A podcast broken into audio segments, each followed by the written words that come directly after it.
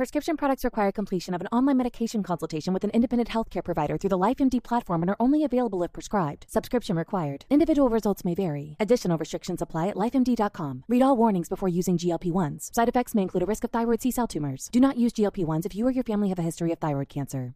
If you've struggled for years to lose weight and have given up hope, did you know you can now access GLP 1 prescription medications through LifeMD? LifeMD is now offering eligible patients online access to GLP 1s, the breakthrough prescription medication that can help you lose body fat and weight. Listen to what people are saying. You just take your shot. It doesn't feel like you're on a diet. What I wasn't expecting it to do was to shut off the food noise. This was life altering. And if I can do it, I feel like anybody can do it. And here's the best part your insurance may cover 100% of the cost of your medication. So go to trylifemd.com to have your eligibility checked right now. Get started today at trylifemd.com. That's T R Y L I F E M D.com.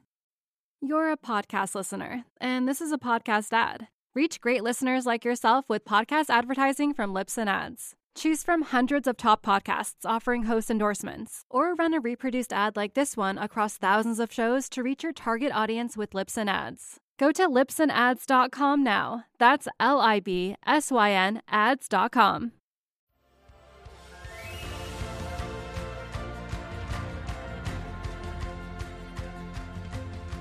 Hello and welcome to the Self Belief Chief podcast. You're here with David Holman. Today, we're going to talk about a really interesting subject, something that I think I've definitely fallen foul of in the past. We'll talk about toxic ambition with Angelic Williams. Now, before we get into a question, there's a there's a really interesting ins, uh, inspiration that we share in common. So when I was doing my research, Angelic, I noticed the quote you have about Robin Williams that you're only one little spark, you're only given one little spark of madness, uh, you mustn't lose it. But the way I created my business name is Self Belief Chief. I wouldn't you all want to talk about self belief and confidence, but the way the name came about is one of my favorite films is Good Will Hunting. And there's the scene on the park bench where he's talking to Matt mm-hmm. Damon and says, You can't just theoretically understand life, you have to live it, you have to learn it. And he says, Look, if you don't want to work with me, you don't have to, you'll move chief and that's how the name came about. So it, I just found it interesting and nice that that little bit of research we found a, a, common inspiration there. Do you remember the first time you heard that quote? It's the first time that came about, and sort of wow, that that means something to me. Oh man, I I don't. I I've loved Robin Williams my my entire life. I had the privilege of meeting him twice. Oh wow! I got the privilege. I got the privilege of making him laugh when I was seventeen, and I was like, I can die now. Take like I'm good. like I've done it. You know, to the we didn't talk about this pre-show because you know I didn't know this, yeah, but yeah, I, yeah. listeners can't see this, but I have Oh yeah, tattoo sleeve of the genie. Oh, for listeners, that, it's, and it's not it's not just a casual genie on the arm; it's like a proper detailed genie. That's awesome. How did you? How did that come yeah. about? So for me, so uh, I think I discovered Robin Williams. I I'm like an 80 year old woman on the inside, so I watched a lot of like old television. So uh, one of the shows I watched was um, Happy Days, and he has a character, uh, Mork from Planet Ork, which turned into Mork and Mindy. And I was like, who is this man? He's so interesting. And I've seen all of his movies, and I watched them over and over as a kid. And it was because I was a very depressed child, and his movies made me laugh. Like it was the only thing that would make me happy. And so when Aladdin came about, at the time, uh, voice acting was really relegated for just, you know, low level acting. It was beneath bigger stars. But when Robin Williams did The Genie, it was so popular, it just completely changed the game of celebrities doing voices. And it was always, you know, for me, I look at it the, in the tattoo, he's his eyes look right at me. And so I look down and I think, you know, just don't forget to smile, like have some fun, you know? And there's also the, you know, meta version of this. At the end, you know, the genie's cuffs come off and he's free and he can do what he wants. So yeah, my genie is cuffed. He's staying with me. Okay, he's not. he's not going to go fly off. But but yeah, so that's how it came about. Yeah. And I know, I know that the, listeners are screaming at me to ask this question now. So they've just heard you say you made Robin Williams laugh, and every person's going, "Oh my god, what was the joke? What was the joke? What did you say? What did you do? How did you make someone like that laugh?" We would all, you know, happily die at that point. oh, point. man. What was it that made him laugh? Okay, so uh, my high school, there's a nonprofit and that was founded in San Francisco called 826 Valencia, and it, uh, you work with high school students to write a book. Um, it's Dave Eggers' company, so there's always a celebrity that writes the foreword. So my class was selected. Robin was the foreword, which was amazing. Um, he came to our school. He did like a comedy set, hilarious. Took a picture. I didn't get to talk to him. I was so jealous. We get to the book release party and he's there, and you know, he signs the book and afterward, I meet him at the stanchion, you know, and it says, you know, welcome to the Williams family, Robin and Zelda and his kids' names, right? I meet him here and I said, Robin, I'm such a huge fan. I've seen all your work and I'm just rattling off things on his IMDb that he knows. And I go, but he's like, and he's so just in it. And I say, but I got to tell you, Robin, I'm really disappointed. And he says, why? And he, and he genuinely looked concerned. And I said, because this signs here says, Welcome to the Williams family. And my last name is Williams. And my name's not on here. I'm like, who do I have to sleep with to get my name on this sign, Robin? just a very outlandish teenager. And he just, you know, just went back, just like yeah. laughing. Just, I was like, oh, he was like, we'll work on it. We'll work on it. so. That is amazing. So tell me how that quote has, we can move into some of the stuff that um, I really want to talk about today. Tell me how that quote has led you to the sort of life you've had at, up up until this point. So it's always been a really good anchor for me when I feel like I'm getting lost or I feel like I don't know what I'm doing. I have a, I have a few quotes that that I reference for that, um, but that one is always one that sticks to me because what makes you great, whether that's singing or business or whatever it is, or artistic things, it's also your greatest weakness. You mm-hmm. know, it's like a very, very, very fine line. Like your madness, like it's called madness for a reason, right? you know, like it can make you mad. It can make you sort of lose your way or chase the wrong things because of this initial spark of an idea. And so for me, it's always been, am I losing my spark? Am I, am I on the right path? Does this add up? Do these I started at point A and now I'm on point L. And was was that right? Mm-hmm. I don't know. And so it's always been a good touch point of are you are you using your madness or are you falling into the way of society and the world and chasing the wrong things that don't actually make you happy? But it's a it was a an offshoot of your original idea and so therefore it must be okay but that's not true you know? yes yeah yeah yeah yeah just because you want to go to LA doesn't mean you just go straight the entire time from San Francisco, right? You have to turn at some point. You have to get off, otherwise you're going to end up in Mexico. That that's crazy, you know. so, so, I, and I agree with you. I, I think, and also for people to pursue something that is out of the, out of you know, it's unusual for most people's perception of life or how a career should look or how this should look or that should look we're going to talk about toxic ambition today and people people naturally go okay how do i know when madness is too much madness? How do i know when madness is the right type of madness? Because some people will go well madness okay so i feel mad in this situation but actually how do they know how to utilize that? How do they know what part of it's the right part? Have you created a distinction for yourself in terms of which part of the madness is right and then which part of the madness leads to things like toxic ambition that's it's a very careful careful calibration. And you and self-awareness is the main thing. You have to be able to pause and start to think about it. If you just keep going if you just go go go go go you'll never be able to recognize it. Mm-hmm. so you have to have a stopping point. And for me it was you know i have this goal. Take me too long to get the goal. I'm upset because i thought it should happen sooner. Or i hit the goal but it didn't make me happy. So it must have been the wrong goal. So i got to make a new goal so i can go do that or you know just i'm getting praise from my friends or family or peers and i'm like no i'm my internal monologue is you don't even know i'm like a loser i'm not doing all these it looks great on the outside on the inside it's a mess you know mm-hmm. and it's just when you're doing something that has a very prescribed outcome and you're not willing to move on the outcome and you will sacrifice any and everything it takes, you know, whatever it takes by any means necessary. That is not a good goal. You mm. know, it, it may be a good goal, but the way you're going about it is is incorrect.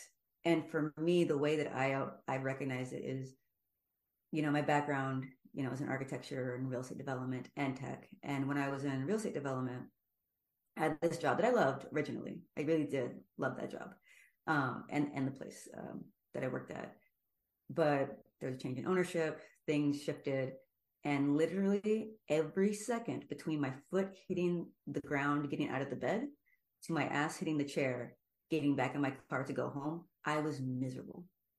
I was miserable. And I was living this life to achieve these things that I quote unquote wanted until I realized I've been told to want these things. And therefore, I've told myself I want them. But now I have them mm. and I'm super unhappy. So rather than stop and think about what do you really want out of life, I just have to work harder because then I'll see what everyone else wants me to see. I'll just make more money and buy more things and increase my social economic my socioeconomic status, and I'll find it. But that's not actually true. And so for me, when it comes to calibrating it myself, you know, if I have a project I need to work on, you know, I'll I listen a lot more to my body when it's tired. I don't do anything, you know, because I'm going to sit there and I'm going to argue with myself about getting it done. It's going to take me like seven hours. I'm going to be super unhappy. Or I can punt on the day, wait till tomorrow and knock it out in an hour because I feel better. Mm-hmm. And it's really about, you know, the madness, the crazy, whatever you want to call it, letting it out for a very specific amount of time, like when you need it. Like when you're in a deadline, when your back's against the wall, you have to pump out a ton of work for whatever particular reason. Turn it on and then put it away because I have an entire mini pharmacy next to my bed that I don't talk about because of my ambition. And I wish I didn't have to take those pills, but I do because I pushed my body to points that I shouldn't have. Because in my head, I thought I needed to, I thought I had to, I thought I should. Like those three words. Oh, I totally agree with you. That yeah, like, absolutely. Need, have, should. Yeah. Like need to, have to, should. should the most dangerous words. I, I, I say that every language. single week. I say that every single week to people. Those exact three words. That's so weird. You just mentioned that. Yeah, agree. Yeah, yeah. So definitely, if you're if you're saying that to yourself, then you really need to stop and think about why do you feel that way. Mm. You know, like because we need to eat. We have to drink water. We should be social because that's how we're ingrained. Mm and you do have to pay your taxes unless you want to go to jail but other than that you know there's very few absolutes but we make so many of them out of literally nothing hmm. you know it seems important but when you back it up to the grand scheme of life it's really nothing because someone else can do it if you die tomorrow your job's going to replace you and they're going to do the same thing hmm. you know my t- tomorrow is the uh, tomorrow's the one year anniversary of my mom's passing, and I remember, I remember what I was doing. Um, I was writing an email. I just finished an early morning call. I was writing an email. I got the news, just you know, in disarray, and I went back. I sat at my computer, and I was I looked at the email I was writing, and I just it's like this. This is so stupid. Mm. This doesn't matter because what matters now? You know, it's really stopping to think about like, yes, it's important. We care about our jobs and we do and our integrity. But life and connections or people and quality of life is way more than any career mm-hmm. can be.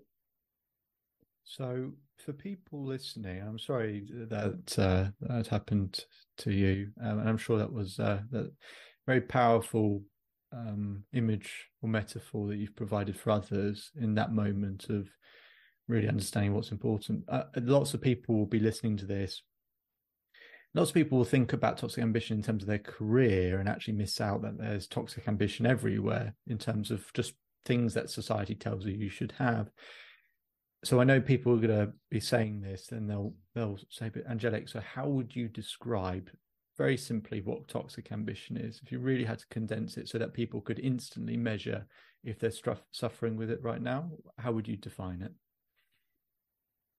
I would define it as ask yourself in any aspect, work, personal, is the life you're living more fulfilling or more draining? When you think about your life, do you feel energized? Do you feel like things are right? Or do you feel constantly you're not enough? This isn't happening. That isn't happening. Or I'm hitting my goal, but I just, these 80 hour weeks are killing me. You know, when you really think about how do you feel about your life right now? When you're feeling that that pressure, I like it's like a boulder in your chest where you can't breathe mm-hmm. and you're just stuck, you can't move. And you again, you feel like you're stuck to you're stuck between need to and have to. And you don't have agency. Because there's always a choice. We just tell ourselves we don't have one. When you're really thinking about that that's how you know it's toxic. If you just feel stuck between a rock and a hard place there's no way out except what you've created for yourself. Something in your life has become toxic that you built this invisible box mm. that you can't. You created the box you can get rid of the box. You, you wrote an article on this subject, and I know that people had responded it uh, responded to it in a way that maybe surprised you to a certain extent in terms of people coming out of the, the woodwork and, and coming to you um, whilst maintaining a level of discretion which I, am sure is uh, is uh, needed here and important could you maybe highlight some people not names but highlight some people parts of their stories that you can share that people can sort of go, yeah, that's the version of toxic ambition that I am. And that, yeah, I, oh, yeah, God, I do that. I didn't even know that was a problem. So, who are the people? What sort of things were they saying when they read the article? Oh, man. Yeah, there's, there's so many different examples. I mean, there's people from um, climbing the corporate ladder and dealing with, you know, sexism, racism, microaggressions, whatever they are, for the sake of getting the promotion or doing the things. There's people that you know they stay in a relationship because their, their goal is to be married. And this is the person they're with and forget if you like that person but they want to marry you so you're going to go do that. But you have to be with that person forever and the relationship is terrible but you'd rather be here and have the status and the yeah. title of someone's spouse than to be single and happy you know? Um there's there's just so there's so many things. There's people that you know have lost their families because they were so obsessed. They missed their kids games. They you know took a spoke at a conference on their wedding anniversary you know just things that inherently aren't terrible but when you're inherently aren't deal breakers let's say. But when it becomes a pattern where you're constantly missing out on your life like missing out on the people in your life because you know, a lot of people, I say all the time, the neighborhood you went to, the school you went to, the degree you have, your job, that's not a personality trait. Mm-hmm. These are not personality traits. These are not who you are. It's what you did, and that's it. Mm-hmm. And a lot of people, you know, one in particular, I think about lawyers. Every lawyer I've talked to, even before this, I asked them, "Oh, would you be a would if you could do it again? Would you be a lawyer? And they say, no. I'm like, so why are you here? I'm like, well, I spent all this money on this degree, so I might as well. You might as well be what? Miserable? Mm. Well, it's just because it's of, because of debt. It's well, it's, which is which is a real ambition, which is a real issue, but. Yeah. But it's just like it's like a gambling addiction, isn't it? You put you so much money into it, uh, you, you're trying to basically get the return or the reward on it. And I I remember when we talk about toxic ambition, in many ways, it's a form of addiction. Really, it's you know, it's being it's it's that thing of okay, well, maybe I maybe I am getting some level of instant gratification in that moment, but there's you know, it's essentially empty or instant relief from pain, but essentially it's empty. I remember Ben Affleck, I sort of going off topic slightly, talking about him being an alcoholic and saying that his belief, and he's doing much better now, his belief ultimately with that, or of changing any habit, really comes down to you have to go through something, an extreme form of pain to really create a permanent change. So here's one, for example, is he's a mess, he's passed, he's sort of nearly passed out, and he said, I can I've got, you know, been sick and everything else, lying on the floor, I can see my kid standing over me crying and he just said he, he knew at that moment it's too in the pain is too intense and too real that it would have to change. Now my feeling is that all, everything can be motivated by pain or pleasure. They're the things that drive and motivate us. But i know plenty of people who who they will never make a change unless it's an intense form of pain. And sort of what you described as well angelic is the thing that's caused you to make the shift is intense pain like for many of us and that's not a problem do you think overcoming things like toxic ambition do you think that only really comes about by the you know big slap in the face or what you described as the whole family's broken? Do you think it only gets resolved through intense pain? Or do you think there are ways that can help make people make a permanent change now that they don't have to go through all those consequences you were just re- referencing? Yes a- absolutely. And that's part of the reason why i built the course to try and save folks from hitting yeah. that hitting that wall because yeah i've had several moments of where you know that that realization that something has to change and i i relate to ben in that way because uh i used to have a massive drinking problem because i was looking for happiness at the bottom of a glass and it wasn't there. So on to the next one the next one. It took me a very very long time to learn how to drink socially without dying. Um and it's funny you mentioned um, ben affleck. I have a friend a call a work colleague turned friend um, who is an AA and he took the course and he and he even said that there was a lot of similarities between the program and what's in the course and it is it's, you're you're addicted to to the success to the to the likes to the accolades to the thought leadership. Really again it's about pausing. It's about pausing and asking yourself why are you doing this? And one thing i talk about in the course is the five whys technique. I'm not sure if you're familiar with that at mm-hmm. all. Mm-hmm. It's been it's been repackaged to like seven whys deep and other things, but yeah. again, continuing to ask that why to get to the deeper root because whatever that first answer is, that's the superficial answer. That's what that's what's been embedded in our brain to believe. But if you go deeper, somehow it always lands with like parenting or you know like economic status, the way you grew up. We don't like going there you know, our brain goes into like self-defense mode, self-preservation. We start to think about these scary things because our body perceives it as a threat. And so we need to save ourselves from it and not go there.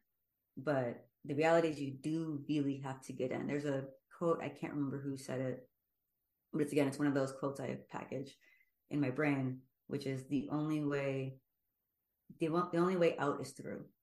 Like you can't jump over it. You have to go through the darkness, fall in the puddle, you know, scrape your knee, whatever, to get to the other side. Mm-hmm. Like there's no shortcuts. We can make shortcuts. We can pretend. I've done it many times. We can pretend that we that we've solved it, that we've got it together by changing your job or changing your industry altogether. And you get that breath of fresh air because it's a new environment. But those same things will creep back. Like you can't outrun yourself you know, just because we're not the completed version of ourselves, like you said, that big thing at the end, just because we're not a completed version doesn't mean we can't clap for ourselves of like how far we've gotten. Mm. Like whoever's listening, if you talk to yourself a year ago, two years ago, about whatever your idea is or your goal was, and where you are now, I'm pretty sure that previous version you'd be like, yeah, that's great. We're making great progress. But the you presently is like, damn, this is taking forever. I just want to get, I just want to get there. I'm tired of waiting. I used to. I, I, my background was as an athlete, and then I worked in the corporate sector. So I've come from sort of quite high pressure backgrounds where it was outcome over output, really, and sort of what you're describing. And for people listening, essentially, is look, outcomes are great, and they're they're there. It's nice when you achieve things, but if you don't have any sort of reward system for your output, because your outcome you can only influence, you can't control the outcome can control your output. And the truth is, people try and control the thing they can't control, with the outcome. And it, they have a substandard output. Whereas actually, if they just understood their output a little bit better by marrying up what do they really want, then having the right output to that.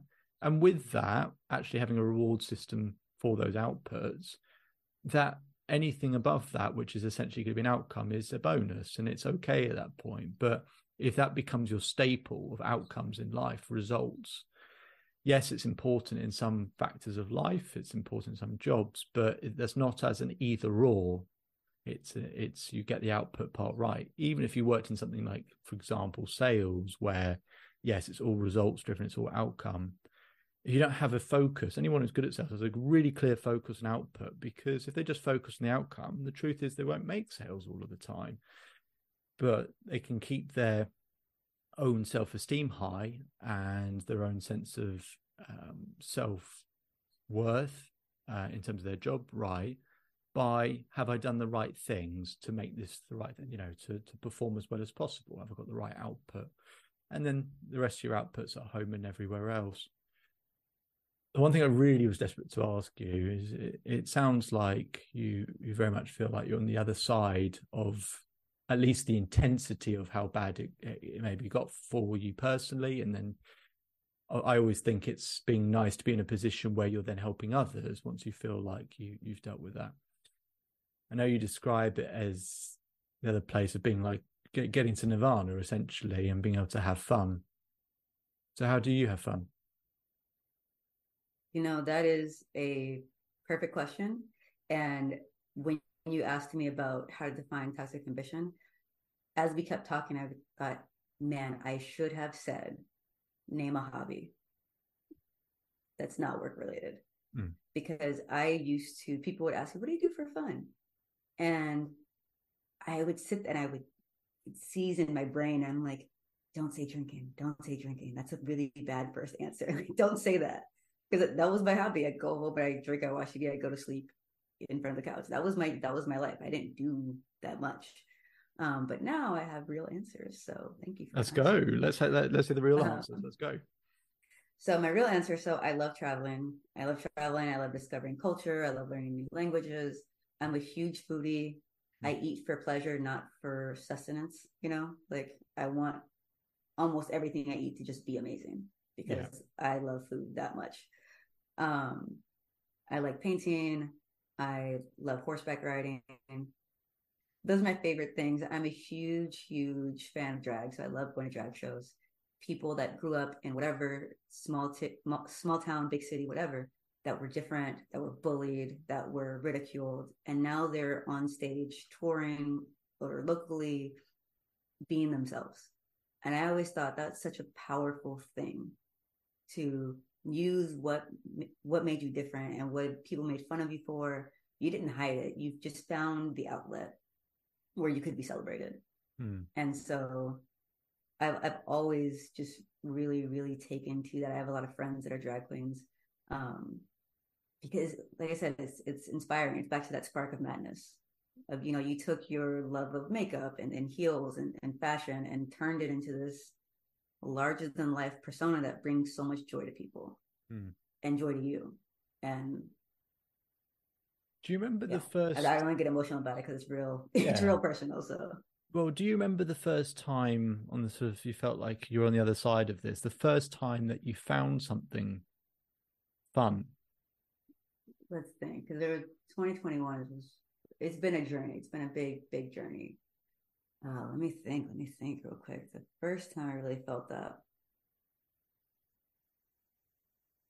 Okay, I got it. I don't know if this is fun. It was terrifying, but I survived. It. Uh, I was in Denver, Colorado, uh, in the states. I, you know, Denver is famous for all their mountain ranges, and they're called 14ers because 14,000 feet. Um, I'm not a hiker, so I think I will never experience this but they have a road called the Mount Evans Scenic Bypass. And it's it's the tallest road in North America. It goes up the mountain. So I said, great, I can see the views without hiking. In theory, this sounded great. and I was by myself. And so you go in, you drive. I'm like, oh, this isn't bad. No cell reception, one lane on one side, one lane on the other side. No guardrails up this mountain. So I'm terrified. I'm going two miles an hour like just straddling both lanes like this is it. This is how i go. I can't believe why is my sense of adventure so high? I don't get it. And it's nine miles and so we're at like mile five and i'm thinking i can't make it. I can't make it. I'm having a panic attack. I can't make it. And i'm like okay let's assess the options. Go keep going. Fall off the cliff. Die. Don't like that. Option two, this is all I'm going two miles an hour up this road. Okay. Option two, try and turn around to go back down, fall off the mountain, trying to back up and die. I'm like, okay, I can't do that. I'm like option three. Yeah, not great option so far, ha- but carry on. Not great. Option three, live and make it. And I was like, okay, there's four miles left. Let's choose life. And so I was like, all right, I don't know how we're going to do this. We're going to get up there. Most terrifying thing. I made it up and I was so just, my adrenaline was just running, just running, running because I'm afraid of death for the last 25 minutes. And so I park, I get out, and it looks like some Avengers Middle Earth type of scene. The the ground is permafrost, so you can't step on the grass. It takes 50 years for the grass to grow an inch. The air is so thin and it's so beautiful. And there's a lake, 12,000 feet. It's called Summit Lake. And I sat there on this rock and I just looked around. I don't know if it was, again, the near death experience or what, but I sat there and it was so peaceful. It was so peaceful, so quiet and I can barely breathe this air. And I'm thinking, this is what I've wanted my whole life. This peace, this clarity, like, and to think I almost turned around and risked death to like miss this moment.